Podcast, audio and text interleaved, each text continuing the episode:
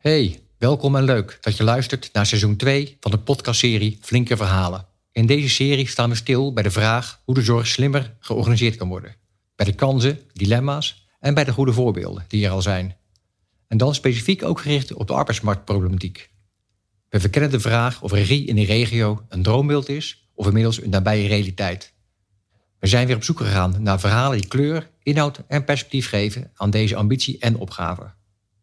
De serie is mede mogelijk gemaakt door Bas Pietersen van The Alignment House, die niet alleen als gast, maar ook als informatiebron een waardevolle bijdrage heeft geleverd. Mijn naam is Barry Popma van Flink Veranderen.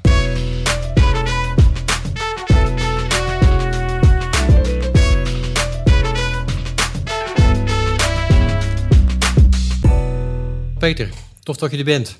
Ja, en eh, ik ga je even voorstellen. Je bent je professionele carrière begonnen eh, op de KMA, waar je als financial eh, geschoold bent, onder andere. En je hebt ook een mooie carrière achter de rug bij Defensie, waar ik later in het gesprek eh, nog even op terugkom eh, bij je. Op enig moment heb je een overstap gemaakt naar de zorg, en specifiek erin in de ziekenhuissector. Verder bekwaamd als registercontroller en een, een, MBA van Harvard. Dus je bent een drukke baas, om zo maar te zeggen. En nu alweer zo'n vijf jaar bestuursvoorzitter van het uh, ziekenhuis. En wij gaan nu met elkaar in gesprek over hoe en waarom de zorg anders georganiseerd zou moeten worden. Over regionalisering en of dit een droombeeld is of wellicht wel een uh, nabije realiteit. Maar voordat we de inhoud ingaan, uh, eerst een paar andere dingen die mijn aandacht uh, trokken. Je bent een maatschappelijk betrokken mens. Je zit je graag in en doet er, doet er ook wel moeite voor. Zo heb je een aantal keer de Alpe d'Huez gereden. Ja, klopt. Daar zit vast een verhaal achter. Ja, daar zat een verhaal achter, ja. Ik heb hem twee keer gefietst, in 2010 en 2012. De eerste keer zes keer, de tweede keer vijf keer. Ik zal zo vertellen waarom ik de tweede keer de zesde keer niet haalde. En de eerste keer dat ik uh, de Alpe d'Huez ging fietsen, was, uh, werd eigenlijk veroorzaakt doordat een goede vriendin van mijn vrouw overleed aan eierstokkanker. op jonge leeftijd, jaar of 30, 35. En dat, uh, ja, dat trok me zo, of dat trof me zo. Ook omdat ze drie jonge kinderen had, net als ik. Toen dacht ik bij mezelf, dit, dit is echt niet goed. Nee, dat hoort niet. Dit hoort niet, zo tegennatuurlijk. Ik zal nooit meer vergeten, de dag dat zij begraven werd. Het was een mooie dag, een mooie winterse dag met sneeuw in het bos. En we gingen terug naar ons huis om uh, ja, gewoon een wijntje te doen. Uh, om, uh, om haar te herinneren. En toen ging de deurbel en toen stond, uh, stonden die drie kinderen van haar voor de deur om sneeuwballen te gaan gooien met mijn jongste zoontje toen.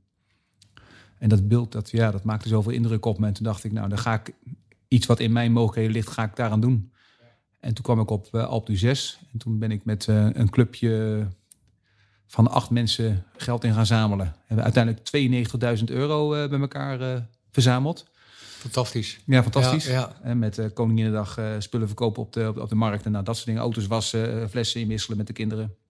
Dus uiteindelijk 9000. Ik had er toen 60.000 bij elkaar verzameld. En toen zes keer die op de, op de zes opgefietst. En de tweede keer was met een team van het ziekenhuis waar ik werkte. Het Jeroen Bos ziekenhuis.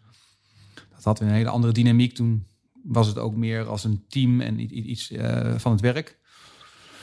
Uh, wat ik me daaraan kan herinneren is dat ik in slaap viel op de massagetafel. Ja. En daardoor kwam ik tijd tekort. En daardoor lukte de Oh, zesde echt? keer niet. Ja. Dus de eerste keer was veel indrukwekkender dan de tweede keer. Dat moet ik eerlijk bekennen. Uh, maar het was mooi om inderdaad maatschappelijk iets te kunnen doen. Uh, ja, tegen kanker in dit geval. Ja, en je verbindt je ook uh, die zin aan, aan een doelstelling, aan, een, uh, aan iets wat, wat, wat beter moet en beter kan. Ja. En beter hoort wellicht wel. een ander punt, Peter, als mag. Ik weet niet of het helemaal de juiste bewoording is, maar je hebt een soort van blauw bloed. Nee, niet vanuit de adel, maar wel vanuit de luchtmacht. Ja, mag, mag, ik dat zo zeggen? Ja, tuurlijk, zeker. Uh, en ik neem even aan dat het nog wel met enige trots door je aderen stroomt. Uh, hoe heeft Defensie jou gevormd? En wat, en wat, is er wellicht aan je DNA toegevoegd? Wat je nog met je meeneemt? Nou, ik, eerst wat ik dacht toen je over de blauwe bloed begon, uh, toen dacht ik bij mezelf, dat is nu oranje geworden. Ik werk nu in, in het Maastad ziekenhuis en daar is alles oranje. Ik heb ook ah, een oranje okay. mondkapje hier bij me. Dus ja. ik ben ook echt wel iemand die zich verbindt aan uh, de organisatie waarvoor je werkt. Dus ik, uh, daar doe ik alles aan en, en, voor. Maar even terug naar je vraag, blauw bloed en, en de luchtmacht, Defensie. Ja, ik heb KMA gedaan, Koninklijke Militaire Academie. Dan ga je 4,5 jaar lang ja, met een groep uh, dag in dag uit werken aan, uh, aan leiderschap. Eigenlijk, je komt daar binnen en het eerste wat tegen gezegd wordt is... eh, hier heb je een, eh, een stapel buizen en een, en een tentdoek. Ga met elkaar maar een, eh, een tent opbouwen. En eh Langebach, jij bent eh, de, de commandant van het eh, clubje. Eh, jij moet het aansturen. Nou, voor die tijd heb je natuurlijk helemaal geen leidinggevende ervaring. Je komt net uit, net uit de trein. Net, echt letterlijk net uit de trein. En net je, je pak aan, je uniform aan. Dus je leert er eigenlijk vanaf de eerste minuut eh, leiding, leiding geven. Je leert daar om in een team te werken. Je leert hoe belangrijk afspraken nakomen is. Hoe belangrijk eh, discipline is. Op elkaar kunnen rekenen. Eh, nou, en al die elementen die eh, gebruik ik nog steeds in mijn huidige werk. Dus als je met mij afspraken maakt, dan kom ik zo 100% na. Ik, ik werk altijd vanuit een team. Altijd een, een duidelijk doel voor ogen. De luchtmacht had destijds het thema één organisatie, één team, één doel. Nou, dat is eigenlijk nog steeds hoe ik werk. Maastad ziekenhuis om één doel te bereiken. Dat is hele goede patiëntenzorg. Maar ook goed zorgen voor eh, de medewerkers die in het ziekenhuis werken. Dus ik ben heel erg gevormd door die tijd. En ik gebruik nog steeds de uitgangspunten van het leiderschap... wat ik op de KMA en daarna heb geleerd... gebruik ik nog steeds in mijn werk. Oké, daar kom ik later nog even op terug welke dat zijn. Mijn vervolgvraag was eigenlijk, wat merken je medewerkers en je vakgenoten van je blauw bloed, om zo maar te zeggen. Maar dan geef je wel een mooi voorbeeld in, hè, van ik ben betrouwbaar, ik kom afspraken na, ik ben er, ik, ik verbind me en ik ben ook zichtbaar. Dat is Ja. wel hoe ik het een beetje hoor. Nou, betrokkenheid. Ik, leuk, ik kreeg net onderweg hier naartoe een eh, filmpje gestuurd. Is wat wij nu doen als raad van bestuur. Want mijn collega, de- de- ik zit met z'n tweeën in de raad van bestuur. Mijn collega heet Wietske Vrijland. Zij heeft een medisch specialistische achtergrond. Ze was chirurg.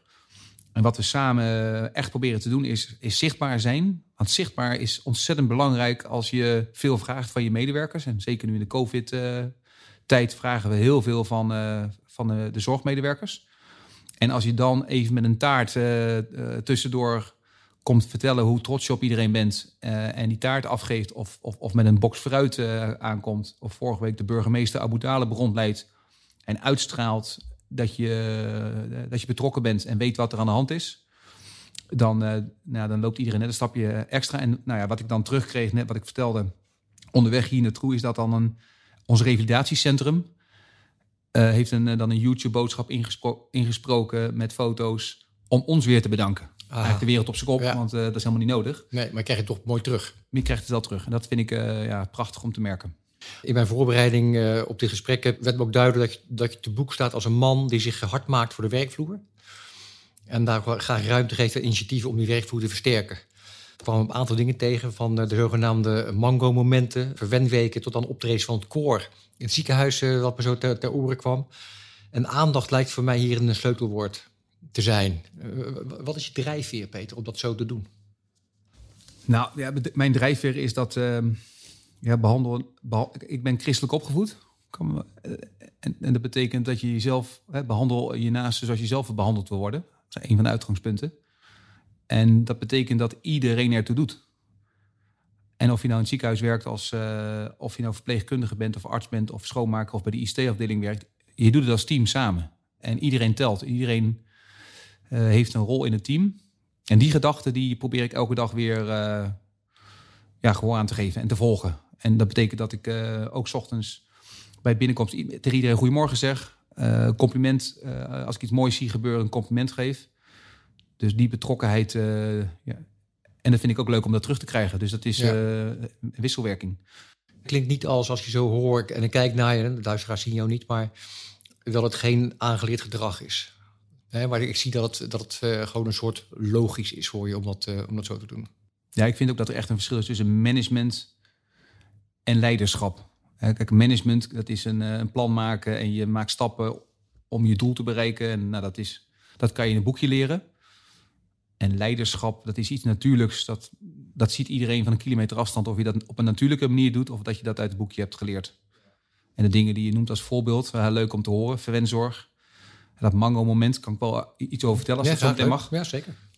Ja, dat moet je, eh, dat moet je van nature in je hebben om dat te kunnen, te kunnen gebruiken en over te kunnen praten en, en het mee te nemen in, eh, in je organisatie. En doe het eens, eh, nu dat, dat mango-moment, waar, waar staat dat voor? Ja, een mango moment is het Belgische voorbeeld van wat wij in Nederland verwenzorg noemen. En mango, eh, het mango moment eh, dat eh, is ontstaan door een, eh, nou, een journalist, iemand die eh, een interview kwam houden bij een, eh, een mevrouw op de intensive care in België. En die mevrouw die zou gaan eh, overlijden de, de dagen daarna, na dat interview. En na het interview vroeg die eh, journalist van goh mevrouw, dank u wel voor dit indrukwekkende verhaal. En ik ga er een mooi artikel van maken. Maar kan ik nog één ding voor u terug doen?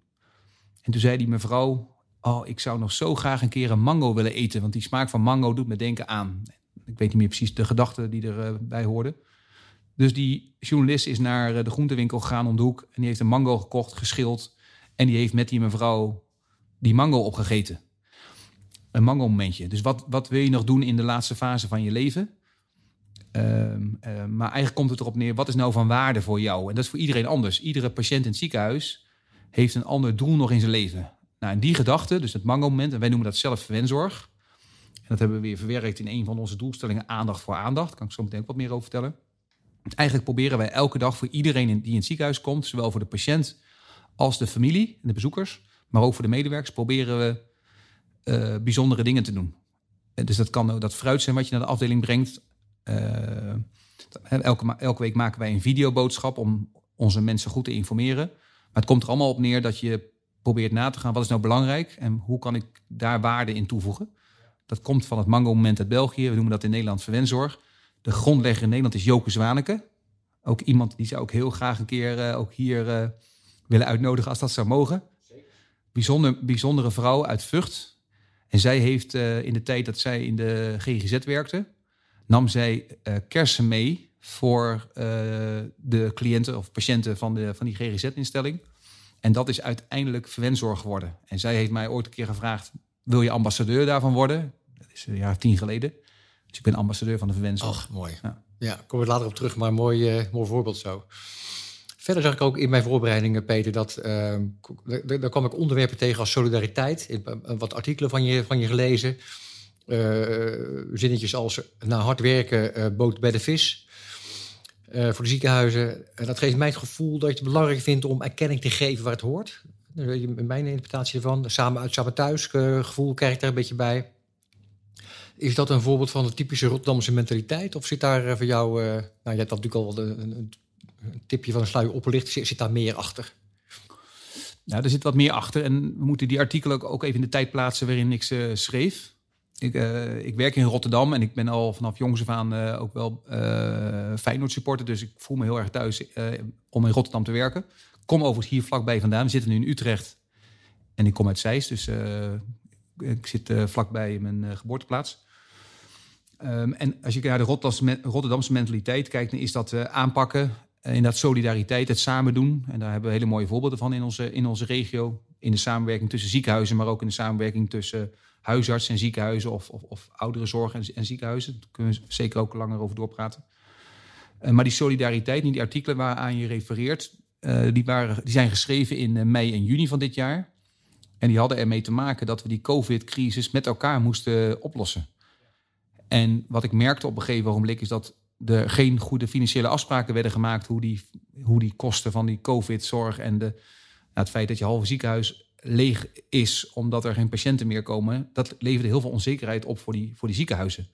En toen heb ik gezegd in, in dat interview, er moet een oplossing komen, een regeling komen die ervoor zorgt dat er solidariteit is. En die is er ook gekomen, want daarom zie je nu ook dat er heel veel patiënten overgeplaatst worden van de, van de drukke regio's naar de wat minder drukke regio's. Dus in dit geval hebben in dit geval, het is nog steeds heel druk. Op dit moment hebben wij weer een, een, een opnamestop voor COVID-patiënten. En moeten wij patiënten overplaatsen naar bijvoorbeeld Groningen of naar Drachten of naar Terneuzen of naar, naar Brabant.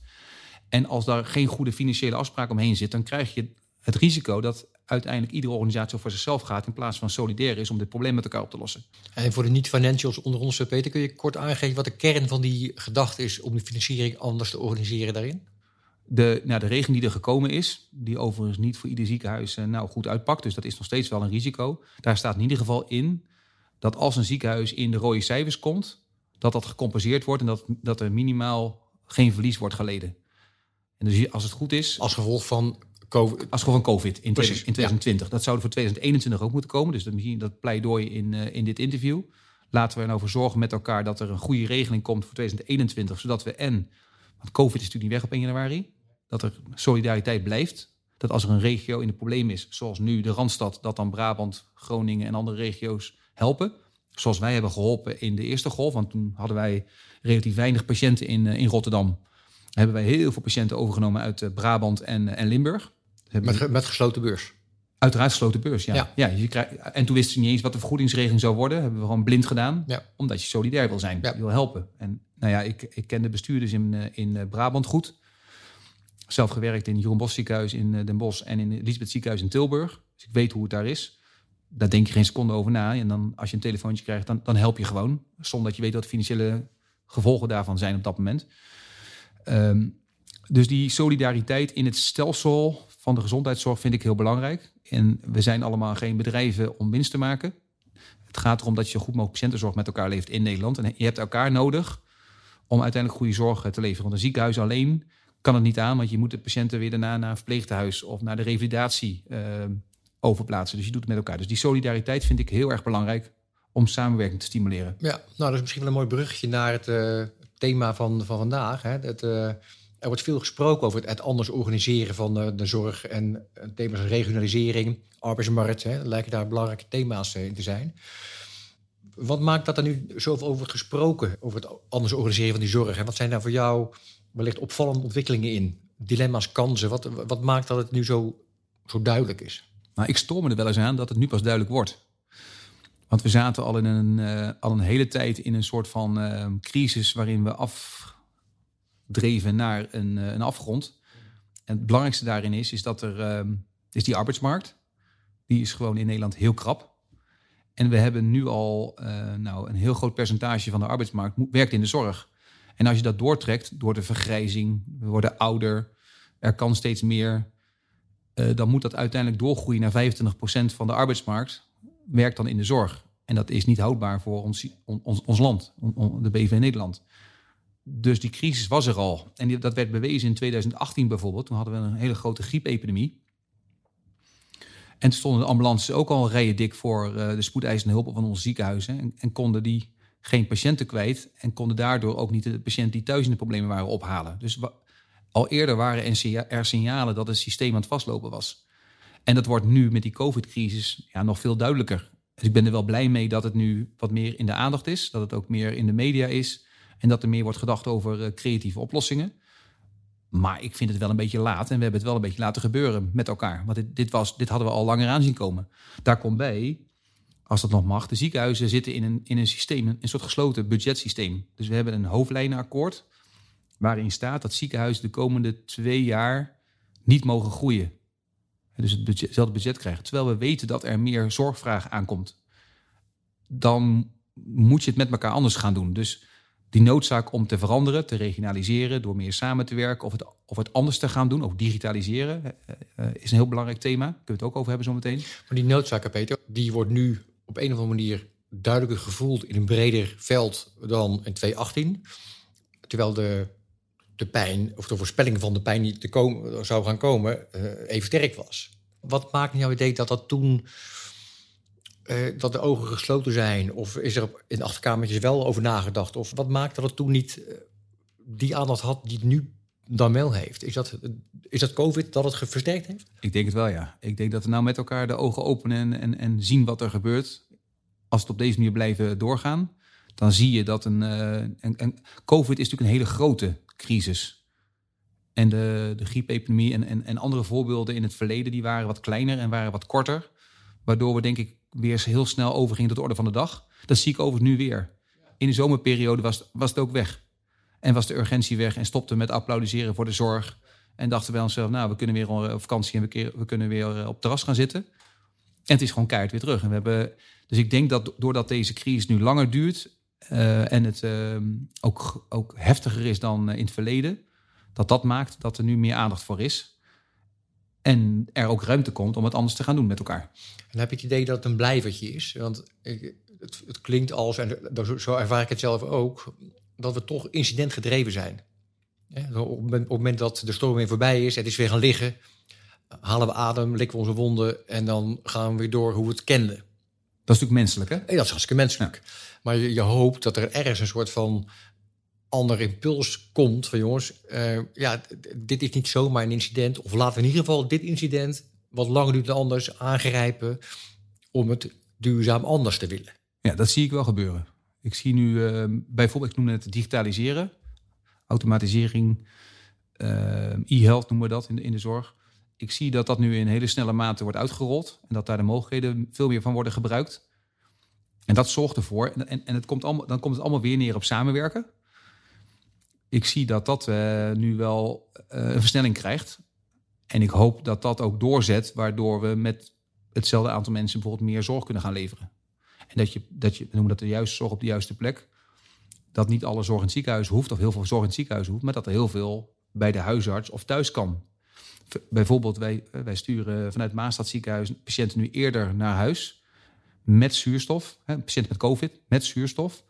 En via een thuismonitoring app of met een slimme pleister die bepaalde lichaamsfuncties meet, uh, kan je gewoon thuis zijn in plaats van in het ziekenhuis liggen. En dat gaat straks, uh, en als dat zich doorzet, die, die telemonitoring, dan kan je veel meer zorg op afstand gaan leveren. En heb je dus veel minder mensen nodig in ziekenhuizen om, ehm, om die zorg te gaan leveren. En dat zou een hele mooie oplossing zijn voor de problemen die er waren. Dus ik, ik, ik, ik zie een versnelling, ik zie creativiteit, ik zie urgentie. En dat geeft me wel, wel hoop. Oké. En als we kijken naar woorden als uh, machten en krachten. Uh, dat ik even wat, wat minder prettig maak. Macht, geld en ego. Hoe ervaar je dat in de regio, eh, discussies? Of zie je dat, dat, dat die discussies ook verdampen... doordat we er nu even, hopelijk voor altijd... een gezamenlijk toekomstbeeld hebben... omdat we een gezamenlijke tussenaaksvijand hebben? Ja, nou dat zag je in de eerste golf helemaal weggaan. Uh, helemaal verdwenen alle focus op uh, COVID en machten en krachten waren eigenlijk weg. Iedereen was gefocust om die eerste golf uh, te overleven. Toen die weg was, kwamen de machten en krachten en het geld ook weer terug. Uh, binnen en buiten het ziekenhuis. Noemen ze een paar machten en krachten die dominant zijn in dit soort tijden? Nou, bijvoorbeeld binnen het ziekenhuis heb je verschillende vormen van zorg. En, en, en daar is onvoldoende plek voor in het ziekenhuis. Dus is een bed nou uh, voor een acute patiënt of is een bed nou beschikbaar voor een patiënt die een geplande operatie ondergaat? Dus wat is de verhouding daartussen? Ja. Nou, dat is een. Die, die, bepaalt iemand in het ziekenhuis. Ja, die, ja, die, uh, die bepalen wij als raad van bestuur. Dat doe je samen met de medische staf. Is een, een afdeling nou alleen voor de orthopedie of is die voor de orthopedie en de neurologie?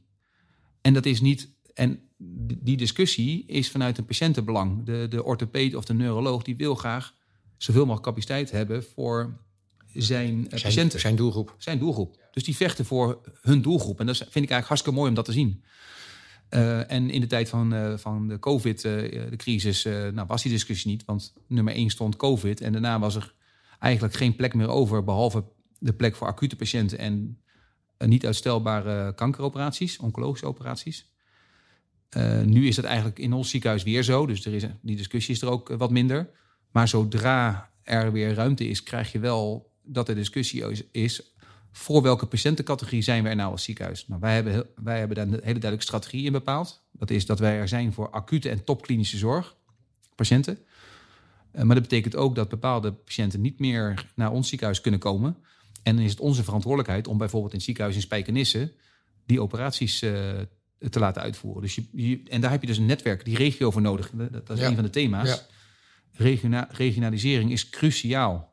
Want je staat niet op jezelf. Want als je zelf iets niet meer doet, uh, als je de keuze maakt om bepaalde zorg niet meer te leveren, dan heb je nog steeds wel de verplichting om daar een plekje voor te zorgen in de regio. Dus die afstemming met andere ziekenhuizen of andere zorginstellingen is, is cruciaal. En wij werken in onze regio heel goed samen met de, de ziekenhuizen onderling. Uh, en proberen op die manier voor iedere patiënt een, een, een plek te vinden. En wat, heb, je hebt daar vast um, de afgelopen tijd ja, een soort van do's en don'ts uit, uit, uitgehaald. Van wat, wat, wat maakt nou dat het bij jullie werkt? Want het werkt niet overal in Nederland. Het is ook niet per se gegeven dat de ambitie ook realiteit uh, kan worden. Maar blijkbaar doen jullie dat goed. Jullie nemen daar initiatieven in. Kun je daar iets over zeggen, hoe je dat hebt aangepakt? Als regio of als ziekenhuis? Misschien allebei. Nou, begin ik met ziekenhuis. Kijk, wat dan, wat dan wel heel belangrijk is, dat je hetzelfde doel met elkaar definieert. Dus waar, wat zijn nou de doelen van het Maastad ziekenhuis? Nou, vijf jaar geleden, vertelde je net al, ben ik eh, begonnen. Hebben we met elkaar uh, een uh, strategie bedacht, doel bedacht. Die bestaat uit vijf ambities. Het eerste is die aandacht, aandacht voor aandacht. Dus iets extra's voor de patiënt doen, verwenszorg, maar ook een goede werkgever zijn.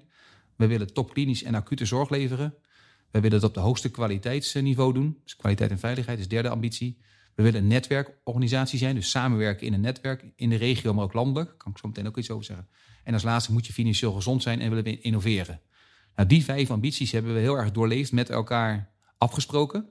En als je bij ons in het ziekenhuis zou komen, vanaf de ingang tot de bestuurskamer hangen die vijf ambities met vijf uh, logootjes uh, erbij, hangen overal aan de muur. En, wat nou, en ik denk dat dat wel ervoor zorgt dat iedereen op, op een of andere manier toch die richting op werkt en, en mee verandert. En dat gaat niet altijd vanzelf, want we hebben echt wel discussie, dat vertel ik net al. Uh, want niet voor iedereen is het uh, gunstig om topklinisch en acute zorg te leveren. Want er moet ook plek zijn voor basiszorg. Maar het feit dat je daar met elkaar afspraken over hebt gemaakt, dat je daarin wil groeien, dat je daarin wil zijn, dat je daar ook je investeringen en je, je, je, je opleidingen voor medewerkers op baseert, dat helpt wel dat het de goede kant op gaat. Ja, maar als ik een prikkelende vraag mag Peter. Ik kom al wat jaartjes in, uh, nou ja, in, een kolom uh, VVT, revalidatie in ziekenhuizen. En daar zie ik met enige regelmaat nog de kernwaardes op, in tegeltjes aan de muur hangen. Terwijl ik daar ook ervaren heb, echt niet overal, maar toch meer dan me lief was, dat die kernwaardes mooie tegeltjeswijsheden zijn. Maar als je naar de mensen gaat, denk je van ja, hè, hoe heb je dat geoperationaliseerd? Hoe, hoe is het concreet geworden? Daar doe je blijkbaar dingen in. Want je zegt, we hebben dat doorleefd. Kun je daar iets kort over zeggen? Het komt elke dag terug.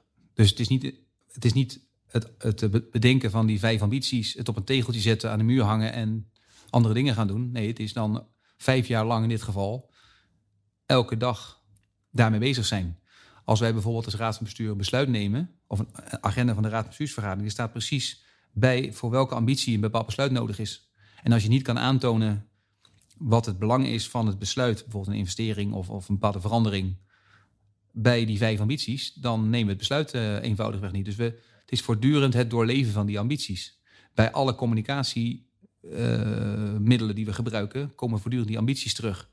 We hebben vorig jaar, ja, vorig jaar 2019, hebben we met 16 groepen van 20 medewerkers, die konden mensen op, uh, op inschrijven, uh, in, uh, als raad van bestuur zijn we in gesprek gaan met die groepen van 20 medewerkers over de vijf ambities. En wat gaat er goed, maar ook wat moet er veranderen. Dus we hebben echt grote groepen mensen gevraagd om, uh, om mee te denken in, in die ambities. En daardoor gaat het ook leven. Dat heb ik ook weer teruggegeven wat daar de belangrijkste aanbevelingen waren voor ons. En we laten zien wat we daarvan van meenemen en ho hoe we daar beslissingen nemen.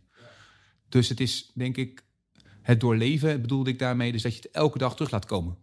In iedere boodschap, als wij, als wij een, uh, ja, bij, bij het, het kerstcadeau het, het, kerstpakket wat je, wat je aan de medewerkers geeft, dat heeft de, het verhaal wat we erbij sturen, schrijven, is gerelateerd aan die vijf ambities. Vaak aandacht voor aandacht, maar dat kan ook een andere ambitie zijn die we daarin terug laten komen.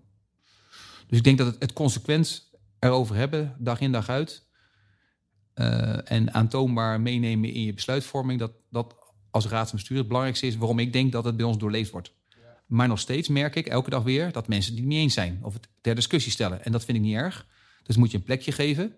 Maar het, het, het, het vertelt me wel dat je ook na vijf jaar in een organisatie waar 2500 mensen werken, nog elke dag hard moet werken om het uh, scherp te, te, houden. Ja, je bent er niet. Je bent er nooit. Altijd, nee. precies. Als Maar de vraag blijft natuurlijk, als jij het ziekenhuis in gaat lopen... en je, jij stelt de vraag aan een aantal verpleegkundigen en artsen... wat zijn de vijf ambities en wat vind je er eigenlijk van? Dat dat nou het echte bewijs is. Want mijn verhaal is natuurlijk uh, mooi daarin. Maar dat, dat zou het echte bewijs moeten zijn. Dus ik nodig je van harte uit om ja. het Maasziekenhuis nou, een keer een rondje te komen maken. Dat ga ik zeker doen. um, voordat we naar de regio gaan hè, en de arbeidsmarktproblematiek en dat soort dingen. Een kleine link toch even terug naar een carrière als, als militair en leiderschap daarin. Ik heb ook wel de, indruk uh, dat dit, deze beweging die we nu met, met elkaar aan het maken zijn, dat vraagt een mindshift. Dat vraagt voorbeeldgedrag, dat vraagt anders kijken, anders doen. Welke leiderschapslessen neem je daarin mee?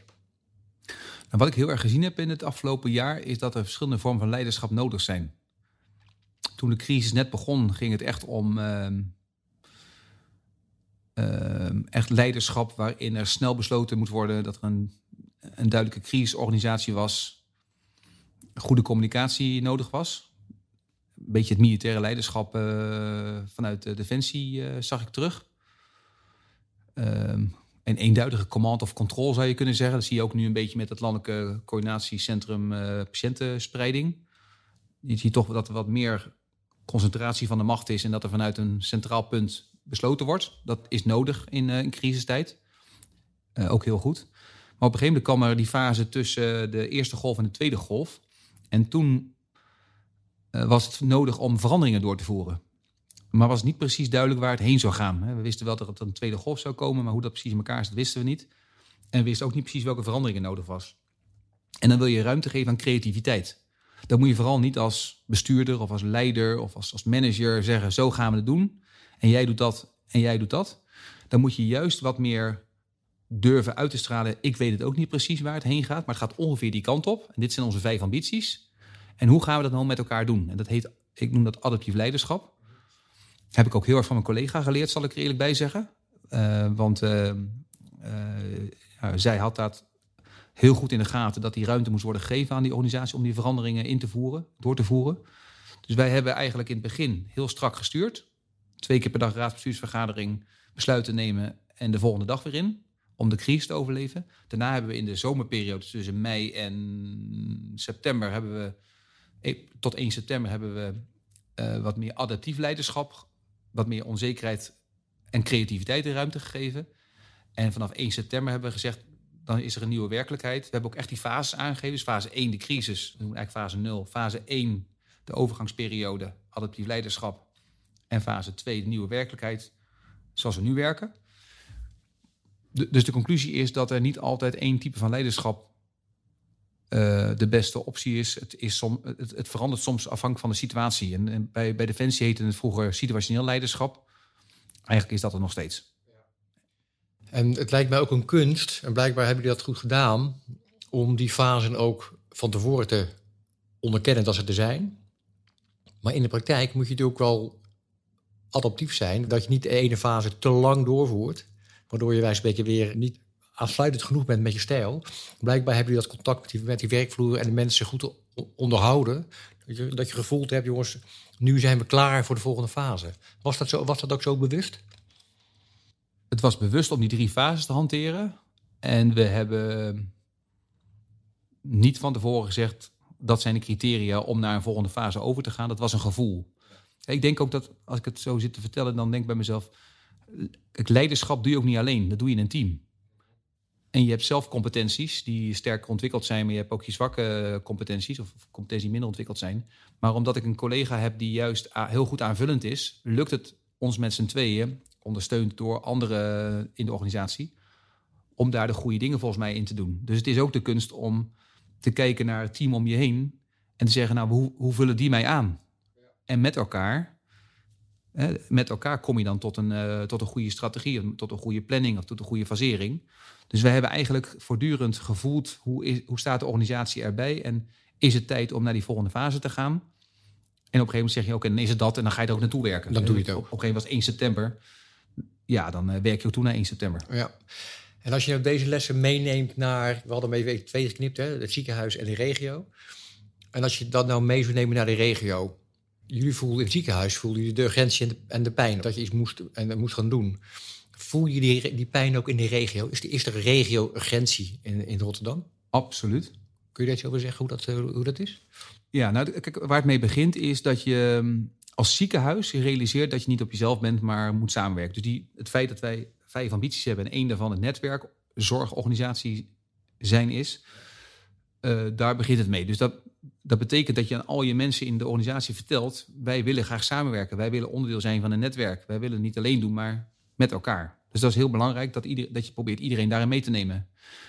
En dat is, dat is het eerste. Het tweede is dat uh, ik moet bekennen dat onze regio al heel goed georganiseerd was toen ik daarin kwam. Ik was daar erg van onder de indruk. Het voelde als een warm bad uh, toen ik daar uh, startte. En vanuit die goede samenwerking die er al was, lukt het ook vrij gemakkelijk in een, in een, crisis, in een crisissituatie om die samenwerking verder uh, uit te bouwen. Dus wij hebben bijvoorbeeld met de, de bestuurders van de ziekenhuizen in de regio een app waarin je elkaar informeert over de situatie in een ziekenhuis. Dus, dus als er een ziekenhuis is die de spoedeisende hulp moet sluiten omdat de toestroom te groot is, dan zie ik dat direct in, in de appwisseling en kan je daar je eigen organisatie uh, ook over inlichten. Um, er, er zijn gesprekken met de bestuurders van niet alleen de ziekenhuizen, maar ook de VVT en huisartsorganisaties om ons heen. Waarin je elkaar, met elkaar bespreekt hoe je elkaar kan ondersteunen. Dus bijvoorbeeld AFje, dat is onze het oudere zorgorganisatie die bij ons aan het ziekenhuis vastzit. Die aan de andere kant van het ziekenhuis hebben die een zorghotel.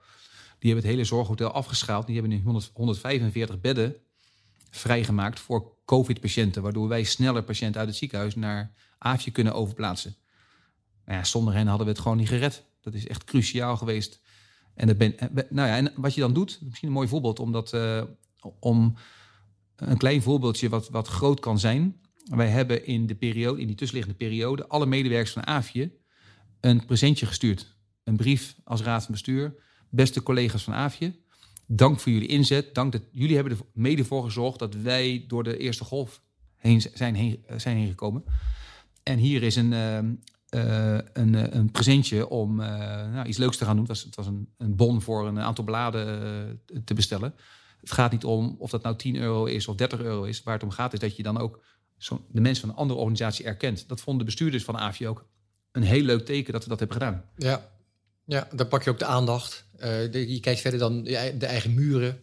Het is geen vanzelfsprekendheid dat die mensen je geholpen hebben. Moreel wel, vakmatig ook, maar, maar het moet maar eens gebeuren. En dat je daar die aandacht voor geeft, is een heel mooi signaal naar uh, hoe, je, hoe je naar elkaar kijkt. Ja.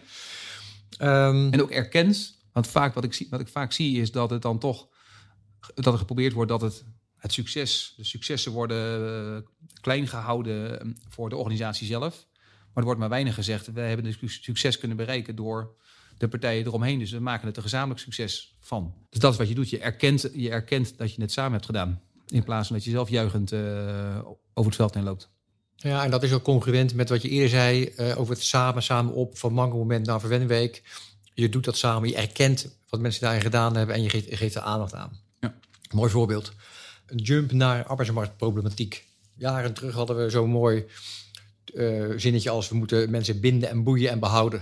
Ik gaf al aan dat uh, de zorg uh, onder druk staat qua arbeidsmarktgrootte. En in welke mate ervaar jij dat ook in het ziekenhuis en in de regio dat die arbeidsmarkt onder druk staat? Nou, wij, dat is onze grootste uitdaging. Nummer 1, nummer 2, nummer 3. voldoende mensen krijgen om in het ziekenhuis te werken.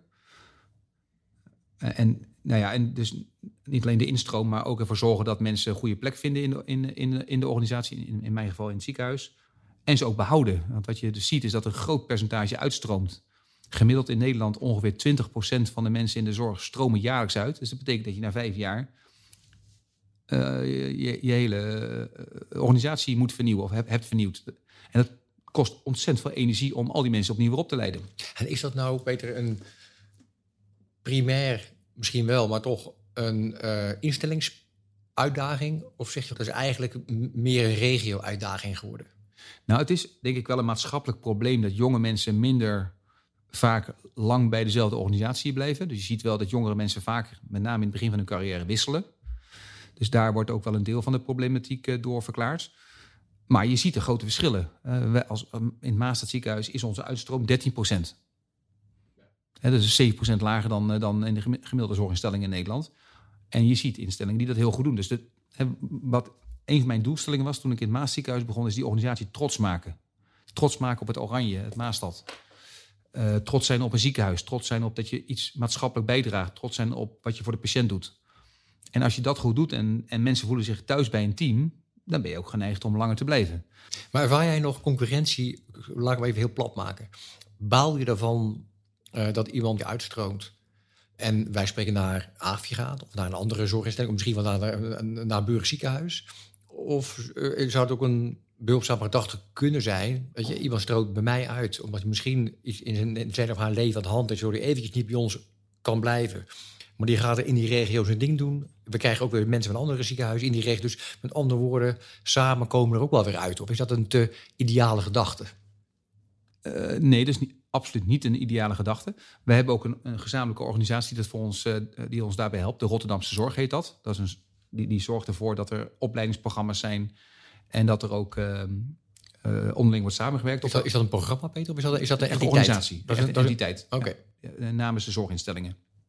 Waar ook bestuurders van AFje of andere VVT-instellingen en ziekenhuizen het bestuur zitten. Dus, dus om gezamenlijk in de, in de regio Rotterdam die arbeidsmarktproblematiek zo goed mogelijk op te lossen. Nee, dus even terug naar je vraag. Zie je het nou als een, uh, als een verlies hè? Als, uh, als er iemand weggaat? Wel als iemand weggaat omdat hij niet, niet de ruimte heeft om een opleiding te doen. Geen goede leidinggevende heeft. Dat er geen goede sfeer is. Dat er geen middelen zijn om je werk goed te doen. Dat de werkdruk te hoog is. Ja, daar baal ik, daar baal ik van. En we doen jaarlijks een medewerkerstevredenheidsonderzoek. Heeft tegenwoordig medewerkerswaarderingsonderzoek. Um, en daar kijk ik altijd heel kritisch naar. Een van de belangrijkste meetmomenten van het jaar zou je kunnen zeggen. Of je het goed doet als werkgever, als je het goed, of je het goed doet als bestuurder. Uh, vind ik, misschien is dat wel mijn belangrijkste, uh, hoe zeg je dat, uh, prestatie. om, om, om te baseren. Eigenlijk je meetmoment als bestuurder, doe je nou goed of niet goed? Want dat kan ik beïnvloeden. Dus als dat soort argumenten gebruikt worden, of er zijn en dan mensen weggaan, dat beschouw ik als een, echt als een belangrijk verbeterpunt. En daar, daar moet wat aan gebeuren. Niet als een verpleegkundige bijvoorbeeld uh, naar een andere afdeling gaat in het ziekenhuis, of naar een ander ziekenhuis gaat, of naar een andere zorginstelling gaat, omdat ze daar een, of hij daar een nieuwe uitdaging in heeft. Dan denk ik bij mezelf, nou, dan hebben wij ervoor gezorgd als Maastad ziekenhuis dat een goed opgeleide verpleegkundige naar Aafje gaat en daar een andere rol kan spelen in het zorgsysteem. Dat, en dan denk ik bij mezelf, dat is alleen maar goed. Ja, dat zeg je mooi in het zorgsysteem. Want uh, het regionale zorgsysteem, ja, dat is van jullie samen. Zolang die mensen maar voor de zorg behoud blijven. En op die manier een plek kunnen blijven houden in dat, in dat systeem. Ja, en wat je ziet in ziekenhuizen is dat dienstenbelasting is heel, uh, heel zwaar. Dus mensen werken ook s'nachts, uh, in het weekend. En niet iedereen wil in de fase, dus als je net kinderen hebt bijvoorbeeld, wil in het weekend in, en, en s'avonds en s'nachts werken. Dus dat je dan een andere plek zoekt in die periode en zegt: ik ga in een zorginstelling werken waar ik geen dienstenbelasting heb. Even in de luwte. Even in de luwte. luwte. Ja, Denk bij mezelf: waarom kan het ziek, zou, ziekenhuis ook moeten kunnen? Dus we moeten die flexibiliteit uh, ook, uh, ook hebben. Dat vind ik helemaal niet erg. Vind ik alleen maar, alleen maar goed dat die ruimte er geboden wordt. Um, maar nogmaals, als, het, uh, als, als mensen, de, en zeker als dan um, zorgmedewerkers het systeem, de, de, de zorg uitgaan omdat de werkdruk zo hoog is, of omdat er geen goede uh, begeleiding is, of er geen ruimte is voor een goede opleiding, ja, dan baal ik er wel stevig van. Dan, dan moet wat aan gebeuren. Want uiteindelijk hebben die mensen allemaal kaart nodig. En waar ik zo, wat ik echt leuk vind uh, en blij mee ben, is dat de coronacrisis is natuurlijk vreselijk. Um, wat er gebeurd is. Heel veel mensen ziek geworden, heel veel mensen overleden. En we hebben een zware tijd achter de rug, zowel privé als, eh, als, eh, als ook zakelijk in de economie. Met ontslagen en faillissementen. En dan de ziekenhuizen en andere zorginstellingen die, uh, nou, die veel gevraagd hebben van de medewerkers. Dus dat is allemaal waardeloos en, en vreselijk. Maar wat ik mooi vind, en is eigenlijk een soort bijvangst, is dat het beroep van verpleegkundigen, of, of, of de maatschappelijke waardering voor de zorg, is toegenomen. En mijn dochter, uh, die, die doet nou een opleiding, opleiding voor verpleegkundige en wil straks IC-verpleegkundige worden. Doordat ze gezien heeft dat Dietrich Gommers op tv was en gezegd ik wil in het ziekenhuis werken en ik wil op de IC werken. En ik, ik hoor gewoon heel veel om me heen. En, nou ja, en je hoort het uh, van HBO en, en MBO-instellingen. De opleidingen voor verpleegkundigen zijn allemaal meest populair, zijn overschreden zelfs qua aantal inschrijving. En dan denk ik bij mezelf, nou misschien is dat wel de, de, de oplossing voor het, een groot probleem voor de toekomst. Ja, goede bijvangst in die zin. Ja. ja. En terecht overigens, want het is een fantastisch beroep. Mijn ouders waren allebei verpleegkundigen. Mijn vader was ambulanceverpleegkundige en mijn moeder werkte in het Diakones ziekenhuis in Utrecht, hier in Utrecht. Uh, dus ik weet uh, van jongs af aan dat het een mooi beroep is. Maar ik vind het fantastisch om in het ziekenhuis rond te lopen en met verpleegkundigen te praten. Heb je er tijd voor? Nee, dat is een kwestie van. Ja, ja, ja zeker. Je maakt er tijd voor. Ja, maar dat is heel makkelijk. Dat is gewoon een eh, kruis in je agenda zetten, twee, drie keer per week. En een afdeling oplopen. En gewoon vragen wat mensen aan het doen zijn, hoe het met ze gaat. En was ik vorige, vorige week was wel leuk. Dan loop je het ziekenhuis binnen. Daar zat, er, zat een groepje, keurig op anderhalf meter afstand, achter een scherm, een soort opdracht te maken. Dus ik kwam in gesprek. Dat waren MBO-verpleegkundigen die, uh, die deden dan hun stage in het ziekenhuis uh, Maastad ziekenhuis. En, nou, en waren bijna klaar met een opleiding. En gingen ook straks na de zomervakantie volgend jaar... komen ze bij ons op een afdeling werken. Hartstikke leuk om dat te zien gebeuren. Dus dat is het mooie aan een ziekenhuis. het is niet zo dat je mensen van de universiteit afplukt... en zegt kom maar als verpleegkundige of als arts werken. Die, worden, die, mensen worden, die jonge mensen worden allemaal in het ziekenhuis opgeleid. Zowel arts als verpleegkundigen worden jarenlang getraind via stages en co-assistentschap en dergelijke... worden ze in het ziekenhuis opgeleid. Dus het ziekenhuis is een één groot leerbedrijf eigenlijk.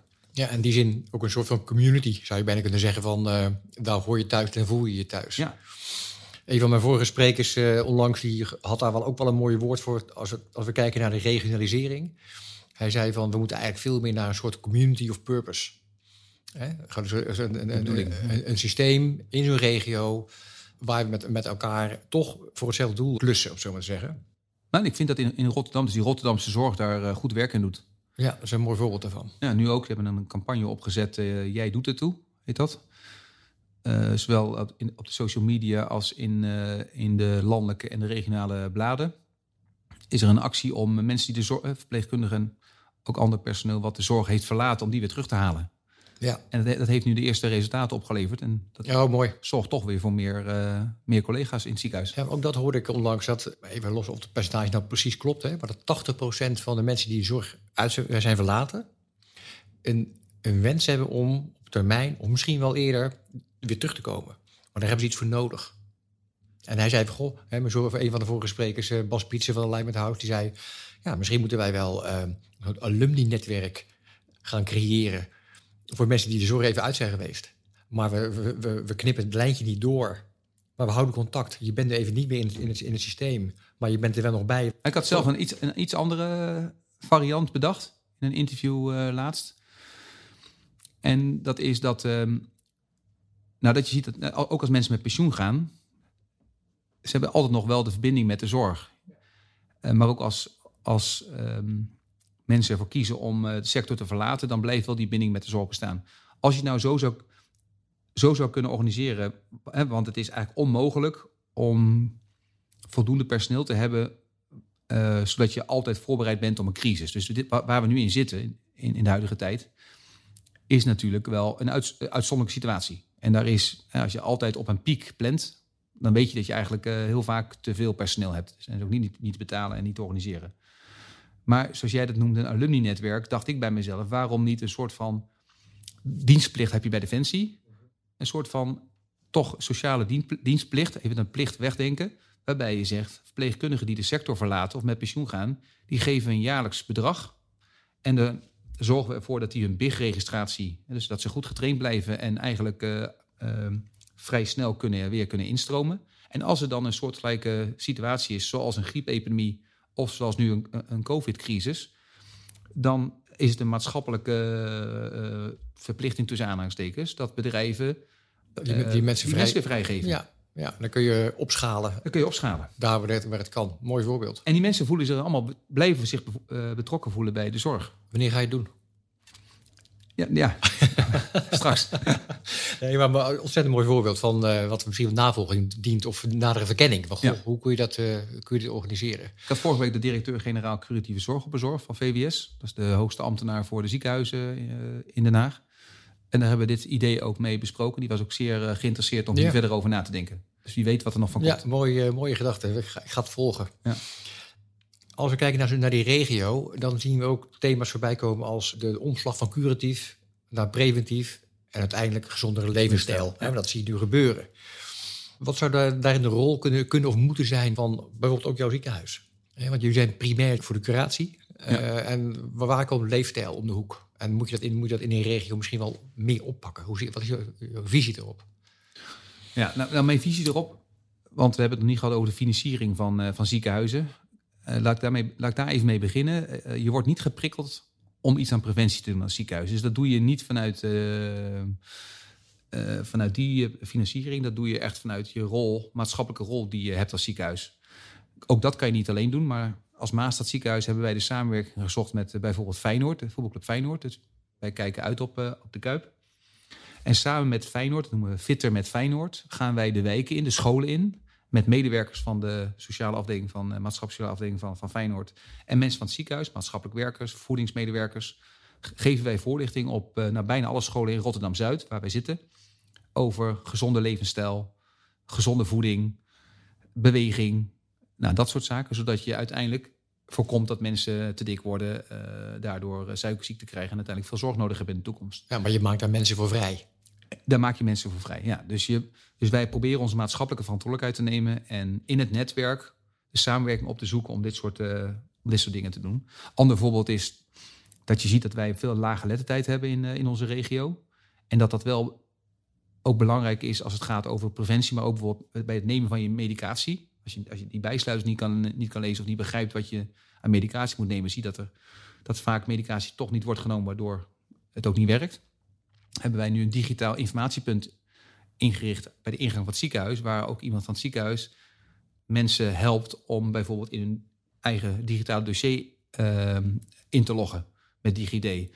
Of uh, als er vragen zijn over uh, ja, de bijsluiten van medicatie, dat daar uh, uitleg voor is.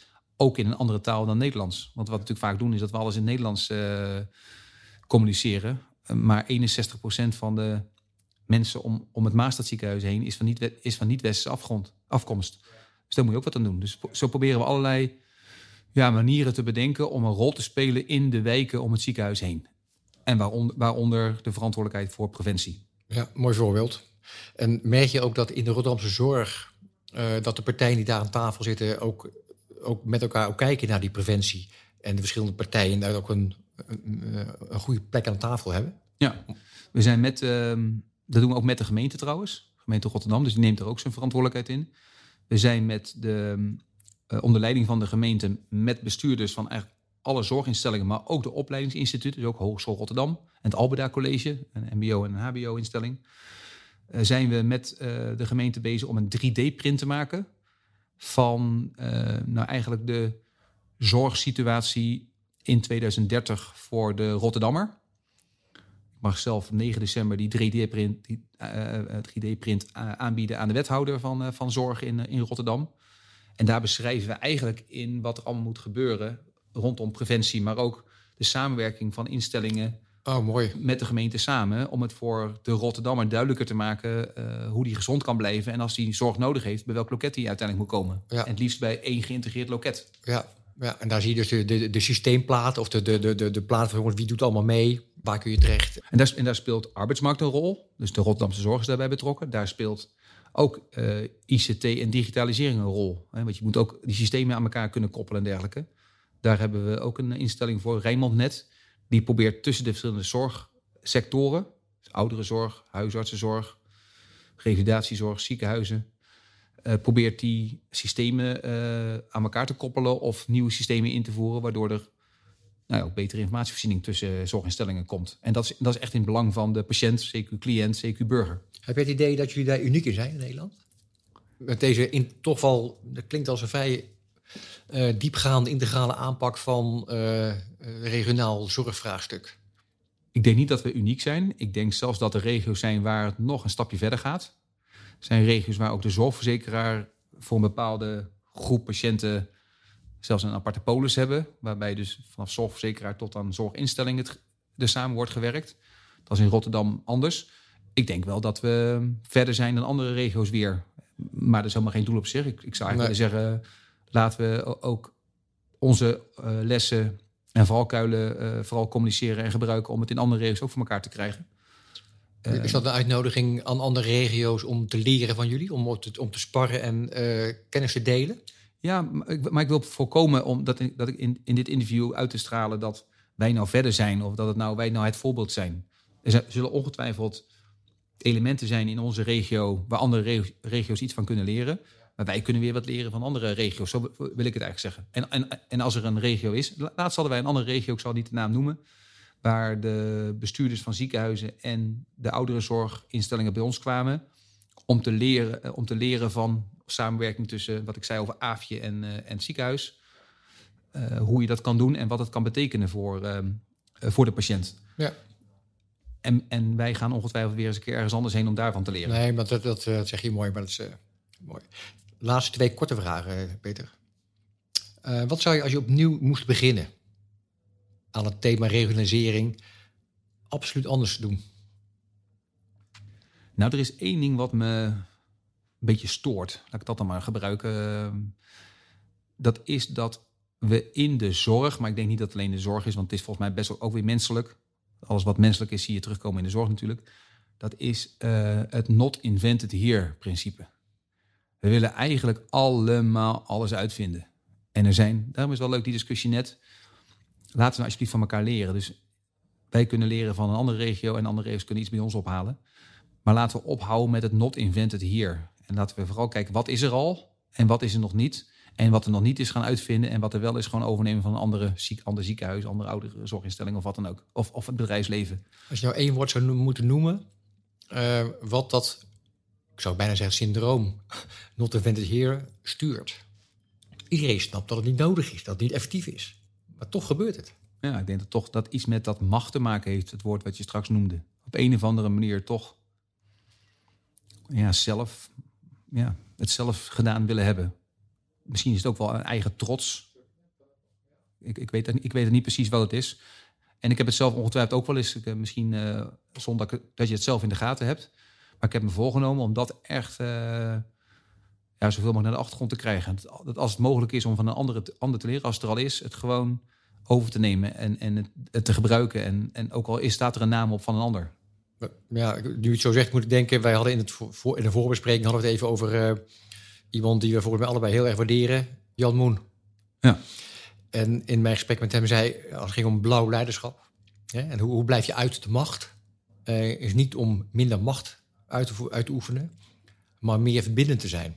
Als je nu zo beluistert, zeg, eh, hoe kun je dat syndroom voor zijn? Door nieuwsgierig, misschien wel gewoon door nieuwsgierig te zijn.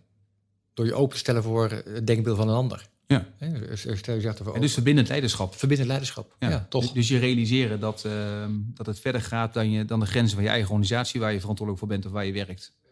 Dat, kijk, de patiënt die, we noemen dat patient journey of de, de patiëntenreis. De patiënt komt ook via de huisarts het ziekenhuis in en gaat van het ziekenhuis weer naar een revalidatiecentrum of een ouderenzorginstelling.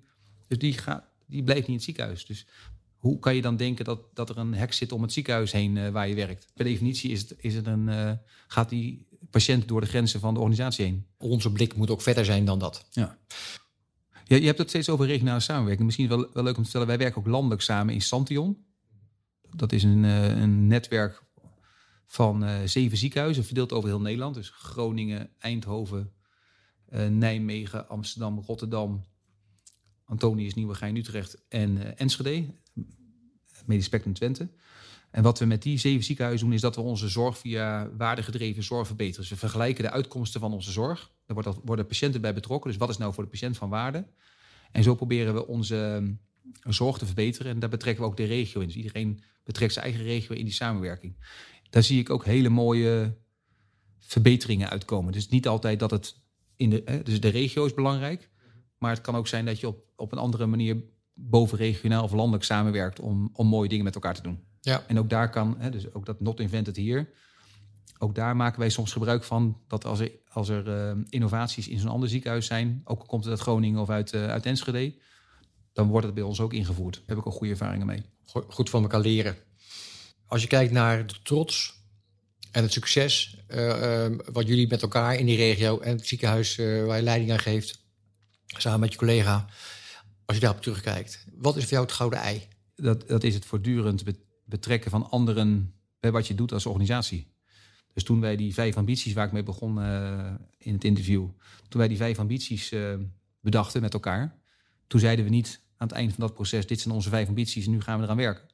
Toen zeiden wij, dan gaan wij naar de regio toe en gaan wij vragen of, of zij ook vinden dat dit de vijf ambities moeten zijn van het Maastad ziekenhuis.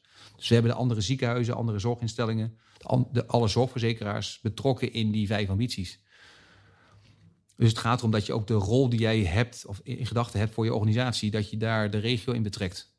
En voortdurend daar weer over vertelt in de regio wat jij denkt dat, dat de plek is van jouw, jouw organisatie. Maar ook vooral wat jouw plek niet is.